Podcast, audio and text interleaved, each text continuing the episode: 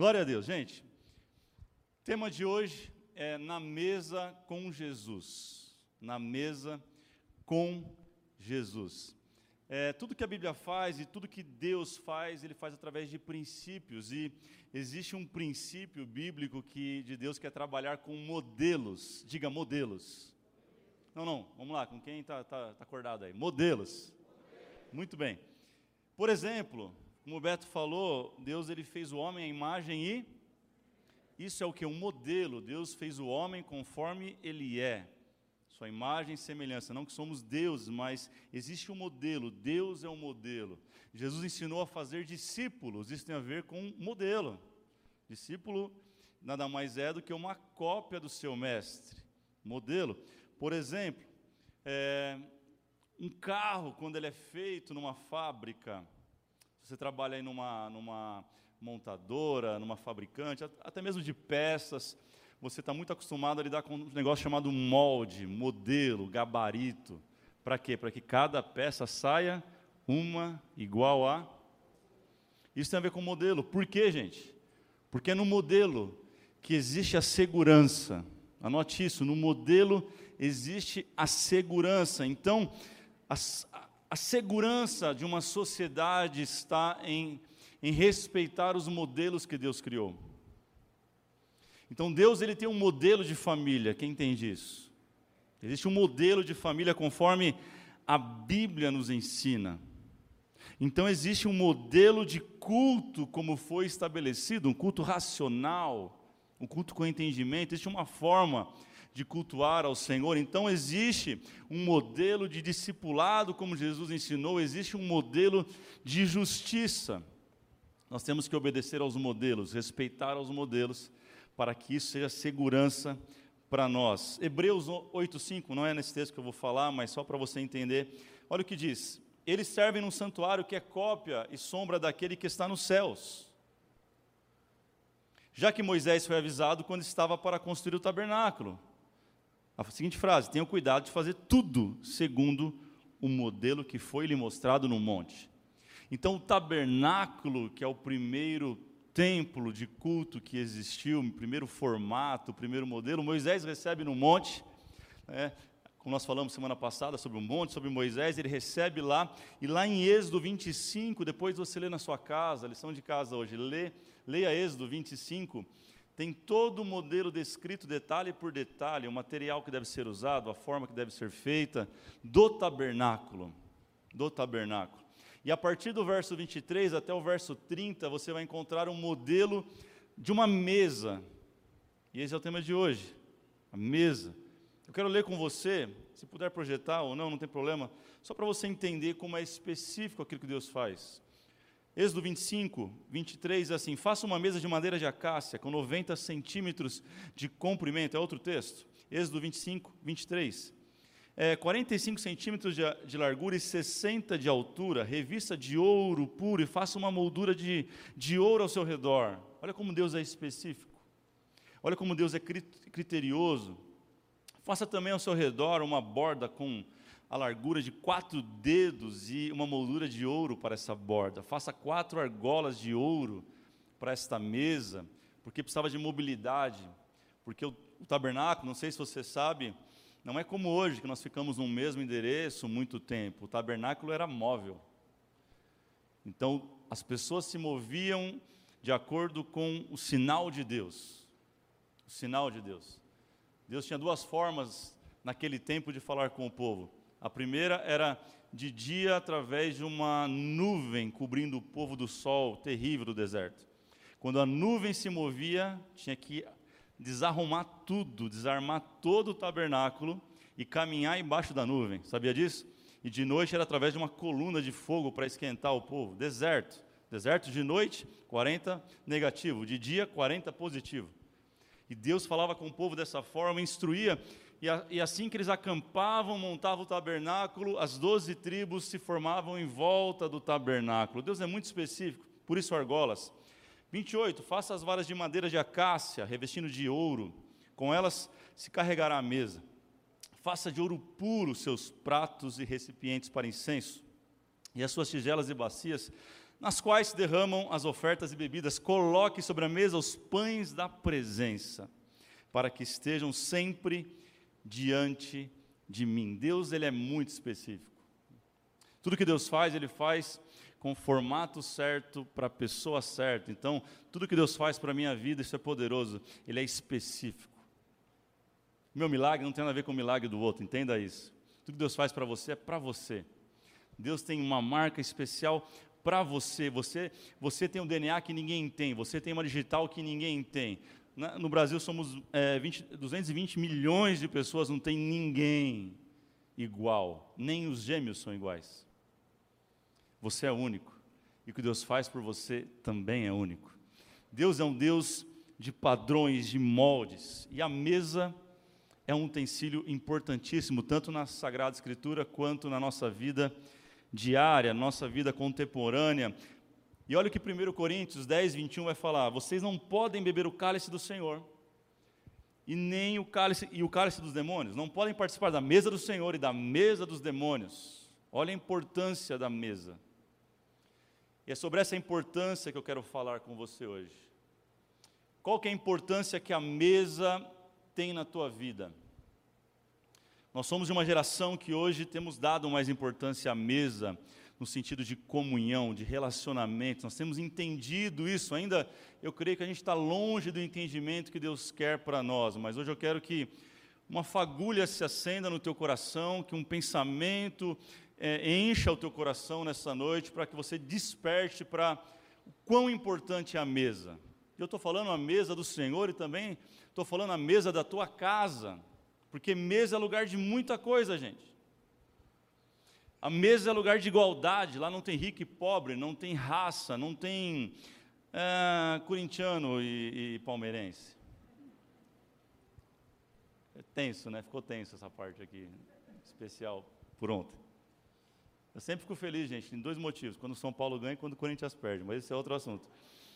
Mesa é lugar de identidade, mesa é lugar de, de forte e fraco, mesa é lugar onde todo mundo tem que comer igual.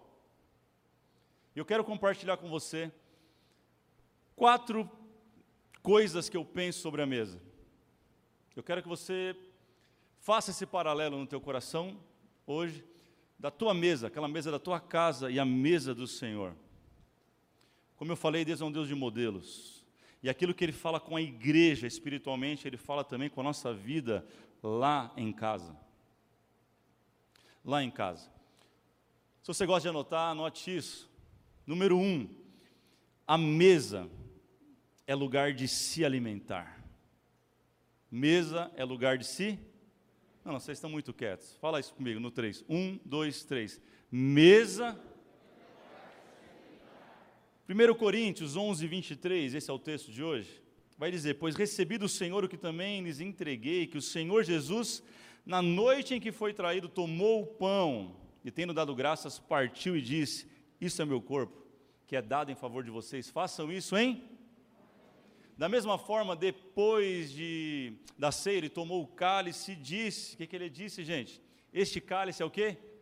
A nova aliança do meu sangue, façam isso sempre que beberem em memória de mim, porque sempre que beberem, que comerem, desculpe, deste pão e beberem desse cálice, vocês anunciam a morte do Senhor, até que Ele venha.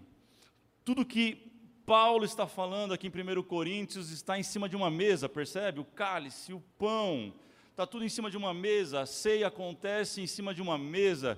Se eu falar para você qual é a primeira imagem que vem na sua cabeça agora, quando eu falo da ceia do Senhor, muito provavelmente vai vir aquele quadro famoso, Jesus, seus discípulos, em volta de uma mesa. É ou não é?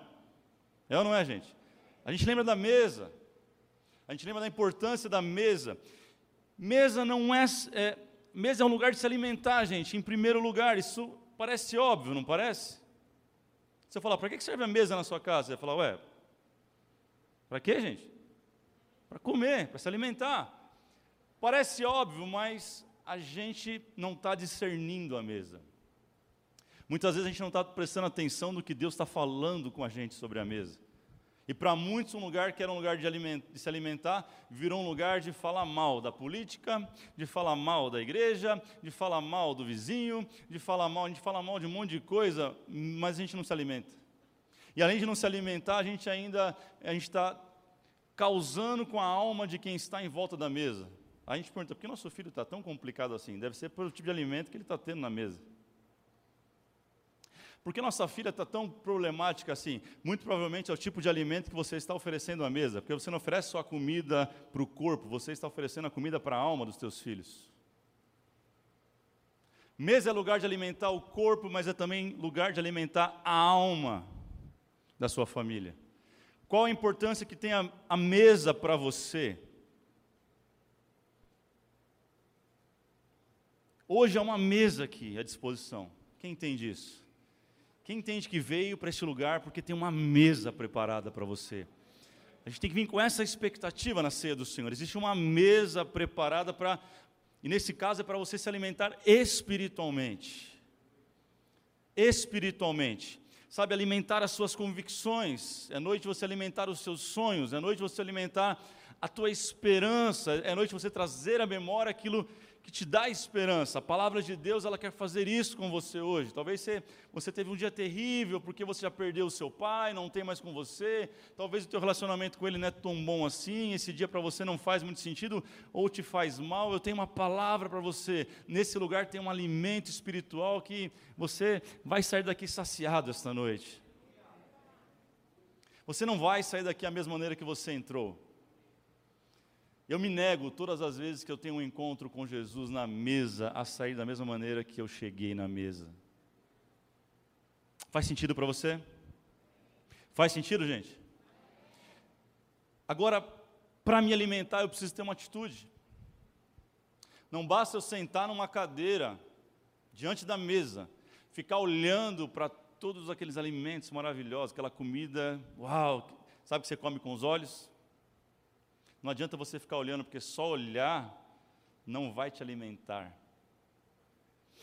Isso acontece na mesa na tua casa, isso acontece aqui na mesa do Senhor. Só olhar para aquilo que está acontecendo nessa atmosfera, nesse ambiente, não vai te alimentar. Você precisa pegar isso, você precisa colocar para dentro isso, você precisa celebrar cada palavra que é liberada aqui sobre a tua vida. Você precisa pegar cada louvor desse e fazer uma oração, fazer desse louvor uma oração da tua vida. Você precisa pegar cada momento de oração e se alimentar disso. Só assim você vai ser nutrido espiritualmente. Só assim a tua tua vida pode ser transformada, entenda isso. Só ficar contemplando, olhando, admirando, ah, ou, ou reparando na roupa da irmã. Essa aí eu passei na loja, vi semana passada, bem que eu vi que tinha essa roupa lá. Isso não vai te alimentar. Existem dois públicos aqui nessa noite, tanto aqui quanto na internet. Gente que vai sair daqui para uma semana, uau, tipo Hulk não verde, mas forte. Sabe, para arrebentar tudo, para enfrentar o, os leões, desviar das antas, fazer tudo que tem que fazer para vencer. Mas tem um público que só veio assistir um culto, não veio participar. E você tem que determinar isso no teu coração, porque há um ambiente profético, há algo poderoso sendo derramado sobre nós. A mesa está posta, mas você precisa se alimentar dela. Não, não, você não entendeu. A mesa está posta e você pode sentar hoje e pegar aquilo que você quer. A decisão é sua. Número dois, a mesa é lugar de comunhão. Diga comunhão. Não, mais forte, comunhão. É lugar de compartilhar o dia. Lá em casa a gente tem esse costume. Lá em casa a gente espera todo mundo se sentar para a gente comer junto. E a gente faz muito isso. A gente faz muito isso. Se eu te perguntar, quantas vezes que você senta com a sua família por semana para ter uma refeição juntos? Quantas vezes você tem sentado se preocupado em reunir a tua família? Ah, pastor, só eu e minha esposa, tua família. Sentar, olho no olho, compartilhar como foi seu dia? Sabe, compartilhar os sonhos, dar risada, de bobeira às vezes. A mesa é para isso, a mesa é lugar de comunhão, é lugar de compartilhar. O inimigo percebeu esse conceito, percebeu o modelo do céu, a mesa, colocada, a pessoa sentada em volta, o pão da presença. Sabe, o inimigo da nossa alma percebeu isso e tudo que ele tem feito para destruir a família é tirar a família da mesa. Então hoje um come no quarto, na hora do almoço, ou da janta. Onde está fulano? Ah, está lá no quarto, está jogando videogame e, e comendo. Onde está ciclano? Ah, está tá na sala.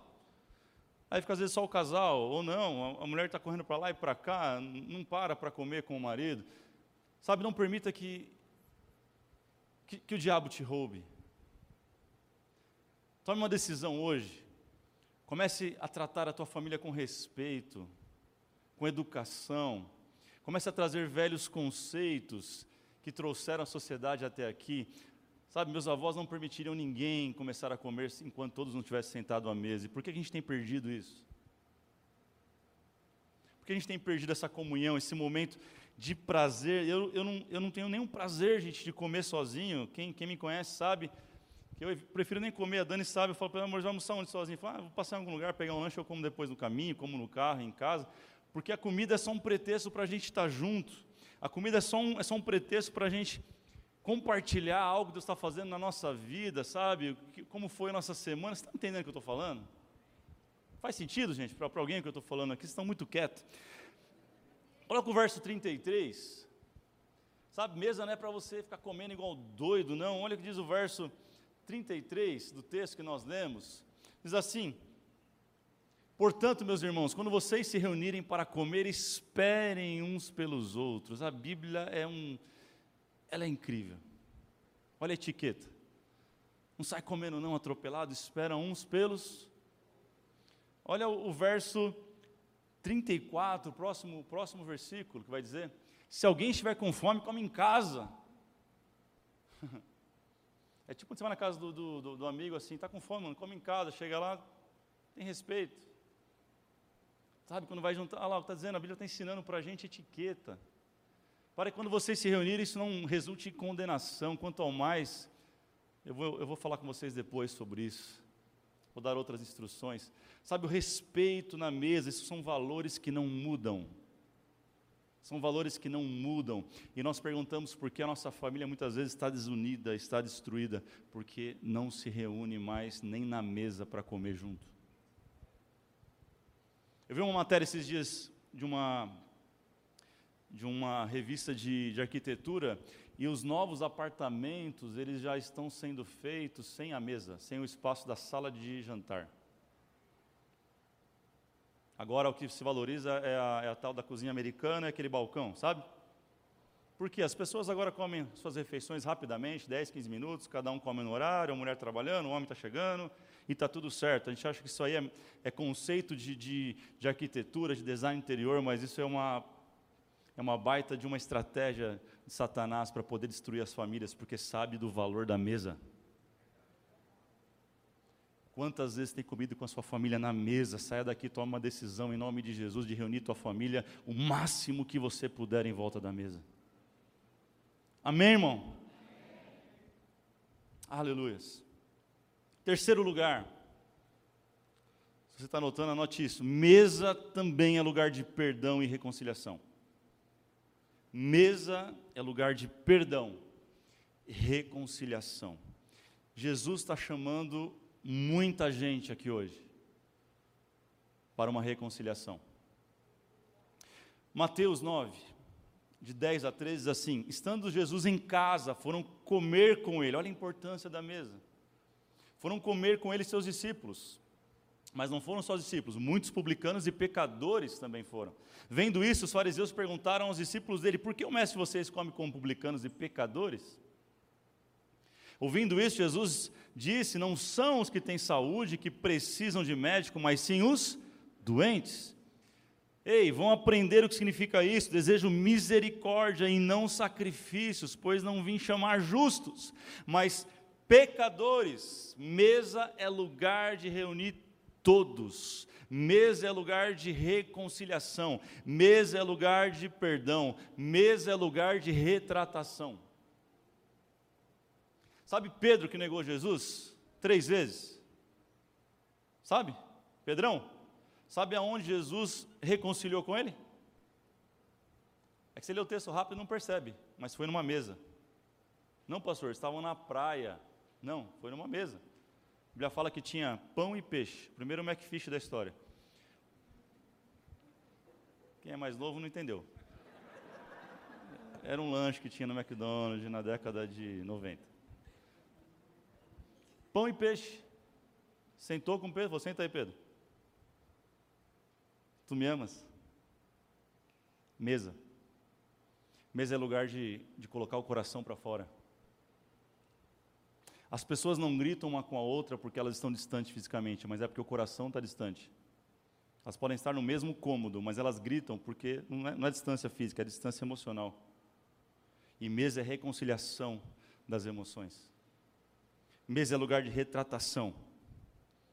Tem gente aqui, o Espírito Santo está falando comigo essa semana inteira. Tem gente que precisa chamar alguém aqui para uma retratação, uma reconciliação, para um tempo de perdão. Você está esperando cair um raio do céu. Esse é o raio para a tua vida. Amanhã pega o telefone, manda um WhatsApp, manda uma mensagem, marca num lugar, sabe, se reúne e acerta essa dívida com essa pessoa. Dois amém, três aleluia. O irmão ele falou: É, não é bem assim. Fulano está errado. Irmão, não interessa quem está errado, quem está certo. Interessa que você quer ir para o céu. E no céu a gente não entra sem liberar perdão. No céu não entra coração pretinho, sujo. Sabe a criança, você fala, está coração sujo? Preto? Então, está cheio de irmão coração sujo, preto. Permita que o sangue de Jesus lave o teu coração nessa noite. Existe uma mesa, não adianta eu, eu, eu celebrar a mesa de Jesus se eu não, celebra, não consigo celebrar a mesa com os irmãos. Faz sentido para você? A mesma mão que se levanta para adorar tem que ser a mesma mão que estende para falar me perdoa. Salmos 23, a gente ama esses salmos, talvez é o salmos mais lido, é o salmo do pastor. Só que muita gente conhece os salmos do pastor, mas a maioria não conhece o pastor dos salmos.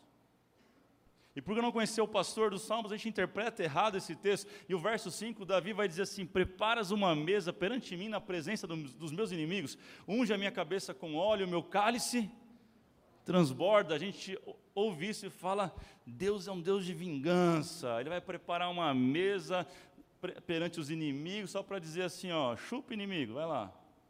Hashtag. Não. Esse texto não é sobre vingança. Esse texto é sobre perdão. Davi está falando assim: ó, prepara uma mesa perante os meus inimigos, mas unge a minha cabeça com óleo.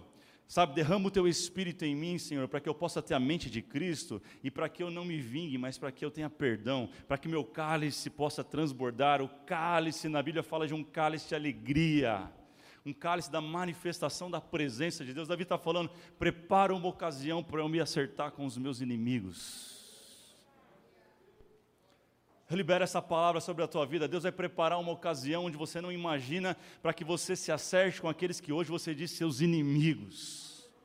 O Senhor vai preparar uma ocasião, você nem imagina, o teu WhatsApp vai tocar, teu telefone vai tocar, e você falar, não acredito que fulano. E fulano vai te chamar para um almoço. Fulano vai te chamar para uma mesa, e vai ser tempo de você esquecer as diferenças e falar, vamos zerar a conta? Ah, querido, eu sinto isso muito forte do Espírito Santo aqui. Se você tem vivido uma situação de negação de perdão, hoje o Senhor vai quebrar isso na sua vida, em nome de Jesus Cristo, eu declaro. Você tem vivido um tempo amarrado por falta de perdão, você está diante da mesa daquele que te perdoou por muito pior do que você fez. Receba o perdão dele e dê o perdão dele. Faz sentido? Mesa não é lugar de vingança, mesa é lugar de perdão. Perdão. Número 4 e último. Isso aqui é incrível. Talvez a mesa para você tenha sido um lugar ruim. Talvez a mesa para você tenha sido um lugar de discussão, de atrito, de desavença, sabe? Mas eu quero declarar que a mesa, em quarto lugar, é um lugar de boas novas que a mesa é um lugar de boas notícias, que a mesa é um lugar de boas surpresas. Talvez está acostumado com tudo que chega de repente para você é problema. Está tudo bem, de repente furou o pneu do carro. Está tudo bem, de repente ficou doente. Está tudo bem, de repente perdi o emprego. Eu quero declarar um de repente do céu sobre a tua vida de boas novas. vai estar tá tudo zoado, de repente uma notícia boa vai chegar. Pá. Ou vai estar tudo bem, uma notícia melhor ainda vai chegar, vai ficar tudo melhor. Ah, querido, eu creio nisso. Não sei se você entende, mas a mesa é o lugar onde coisas surpreendentes acontecem. Geralmente é em volta de uma mesa que. Filme americano tem muito isso, né? Tá tudo rolando no filme, de repente o cara se ajoelha, abre a caixinha no restaurante, quer casar comigo? É numa mesa que os noivados são realizados. Eu me lembro como se fosse hoje o dia do nosso noivado, meu e da Dani. A gente não tinha muita condição, na verdade não tinha nenhuma condição financeira aí. Vamos fazer aonde? Vamos fazer na igreja. Aí montamos uma mesa enorme lá, chamamos os mais chegados, os, os parentes, e ali a gente fez o nosso noivado na igreja. Pastor Ló, lembra do pastor Ló? Estava lá, fez nosso noivado, meu pai. Hã? Foi surpresa. Ló é um pastor muito, muito querido, que eu amo muito. Está lá em Brasília hoje. Ele que fez junto com meu pai nosso noivado, numa mesa. Sabe, a mesa é lugar de surpresas. É na mesa que os maiores contratos são assinados. É numa mesa. É numa mesa que essa semana talvez você vai assinar o maior contrato da sua vida. Eu profetizo, eu libero essa palavra desse altar para a tua vida, meu irmão. Se você crê, celebra, recebe essa palavra. É diante de uma mesa que você menos espera. Aleluia. Eu libero essa palavra para você que está aí na internet. É numa mesa que Deus vai te surpreender essa semana. Você crê nisso? Aleluia. Se você crê, declara aí no chat. Eu creio que Deus vai me surpreender. Escreve isso. É numa mesa que a esposa chama o marido. Ou faz uma janta gostosa em casa quando senta, fala, amor, é melhor sentar essas notícias, né? Então senta e fala, amor, queria falar uma coisa, o que, que foi? Ah, estou grávida. É, foi assim? Não foi na mesa? Não sei. Mas amém. A mesa é lugar de boas surpresas. A mesa é lugar de boas novas. Davi fez isso com um jovem. Davi é o segundo rei após Saul. Saul primeiro, Davi é o segundo. E Davi tinha uma amizade muito grande com Jonatas. Uma amizade linda, uma amizade, sabe, não era baseada em coisas, não era baseada em, em, em situações, em status. Era uma amizade pura, pura. Ao ponto de, de Jonatas, ele era descendente de Saul, ele tinha o trono por direito quando Saul morre, mas ele tinha declarado para Davi assim, dito Davi, você vai ser o rei, você vai ser o primeiro e eu quero ser o teu segundo. Cara, isso é um coração puro. Porque muita gente quer ver a gente bem, mas quase ninguém quer ver a gente melhor do que ela. Essa é a verdade. A gente fica animado quando o irmão tem uma vitória, mas quando é maior que a nossa, a gente fala: opa, por que ele, não eu? O coração de Jonas é um coração puro, é um coração conforme Deus quer ele não se importa em ser o segundo, ele entende a vontade de Deus na vida do outro, ele entende a posição de cada um, porque Deus tem algo especial e particular, único para cada um de nós. Eles tinham essa amizade poderosa, então, diante disso, Davi falou: Cara, eu vou te honrar a vida inteira, porque você é meu amigo. Olha o que diz o texto, segundo Samuel 9:1. Certa ocasião, Davi perguntou: Resta minto. É isso mesmo? É. Certa ocasião, Davi perguntou: Resta ainda alguém da família de Saul a quem eu possa mostrar lealdade por causa da minha amizade com Jonatas? Saul já tinha morrido, Davi já era o rei, ninguém tirava mais ele do trono, mas ele se lembrou de uma promessa que ele fez a um amigo. Isso revela o nosso caráter, quando tudo, quando a gente está muito bem, revela o nosso caráter. O dia bom revela mais o nosso caráter do que o dia mal. Quando tudo vai mal, a gente fica bonzinho, a gente chora, a gente, a gente ora. Mas quando tudo está acontecendo, tudo dando certo, a gente se esquece dos melhores amigos, a gente se esquece até de Deus. Essa que é a verdade. Mas Davi não se esqueceu, ele se lembrou e falou isso. Ele disse isso para Ziba, que era um servo que, que servia ele ali no palácio. Então, Davi chama Ziba, diz isso, e fala: Ei, tem alguém que eu possa honrar? E Davi se lembra de um jovem chamado Mefibosete. Mefibosete. Ele fala: então manda chamar esse jovem. Manda chamar esse jovem, eu quero honrar ele. A Bíblia diz que Davi manda o seu carro buscar esse jovem porque ele morava muito longe, um lugar chamado Lodebar. Lodebar é a tradução original é lugar distante. Pensa num lugar distante. Era lá que ele morava. Mas Davi não mede esforços. Ele fala: busca esse jovem. Um belo dia, para uma carruagem na frente da casa de Mefibosete em Lodebar. Eu fico imaginando uma cena, gente. Um lugar distante, uma terra simples, uma casa simples. E quando a pessoa responsável da guarda de Davi bate na porta daquele jovem, quando ele olha para cima, de repente ele não vê ninguém, ele encontra um jovem em cima de uma madeira se arrastando com rodas, porque Mefibosete, quando pequeno, criança, caiu do colo da sua mãe e ele quebrou os dois pés, e ele aleijado das duas pernas. E ele está lá jogado, num lugar distante, ninguém dá, dá valor nenhum para ele, mas Davi se lembrou dele. Deus se lembrou dele. Esse jovem com medo fala: Como assim? Uma carruagem? Como assim? Eu vou ser levado perante o rei, o que, que eu fiz? Ele vai me matar, porque eu sou da linhagem de Saul e ele acha que eu vou querer um dia é o trono. Não, não. E, e colocam ele na carruagem, trazem de volta ao palácio, e de repente nós chegamos aí em 2 Samuel 9. Capítulo 9, versos 6 e 7 conta essa história. Quando Mefibosete, filho de Jonatas e neto de Saul, ele era neto do rei, compareceu diante de Davi, prostrou-se com o rosto em terra, com medo, já pedindo clemência, falando, deu tudo errado. Ah, sabe quando você está na expectativa que vai dar tudo errado e você já vai se entregando os pontos? Ele estava assim, aí perguntou Davi, e ele respondeu: Você é Mefibosete? Ele falou: Sim, tipo, sim. Depende.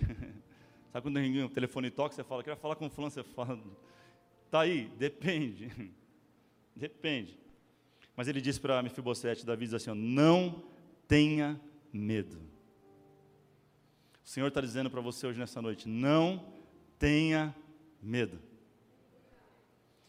Pois é certo que eu tratarei com bondade por causa da minha amizade com Jonatas, seu pai.